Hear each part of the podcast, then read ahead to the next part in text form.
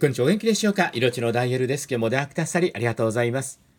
6月の21日、日曜日今日も素晴らしい祝福があなたとあなたの家族の上に豊かにあるようにお祈りいたします。聖書の中にどんな行いでももっともらしい理由をつければ正しく見えますが、神はどんなつもりでそうしたかを見ます。と記されています。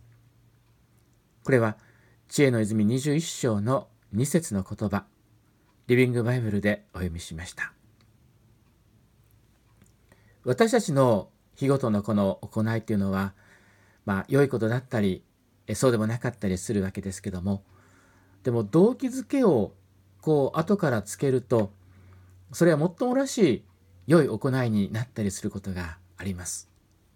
あこれ嘘だったけどもまあ後からよく考えたらこういう理由をつければまあなんとかうまく切り抜けるかなという、まあ、悪知恵というんでしょうかそういったことが結構働いたりするわけですよね。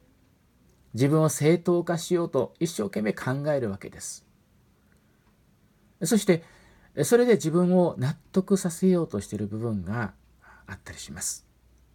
そして自分は間違ってなかったんだと、まあ、自分をカバーするんですよね。しかし神様はその行いを見ておられるだけでなくその動機っていうのも見ておられるっていうんですね。心の状態がどうだったかっていうのを見ておられるっていうんですね。結果的には良いことのように見えたとしてもその動機がもし間違っているならば神様は悲しまれておられるということです。私たちの人生っていうのは神様によって祝福されるそういうものだと思います。ですから神様の前にどうなのかっていうことをいつもやっぱり考えていく必要があると思うのです。あなたが幸せになるためにはそれが一番必要なことだと聖書は言っているようです。動機です。どんな動機でそれをしたのか。ですから今日いろんなことをあなたはするときにこれは神様に喜ばれるかどうかをいつも判断していただきたいと思うんですよね。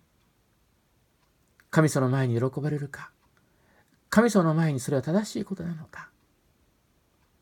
私たちがそのことを考えていくならばますます祝福された人生を歩むことができるようになると私は思います。いかがでしょうか。今日は日曜日ですね。都城福音キリスト教会では朝10時半から集会を持たれています。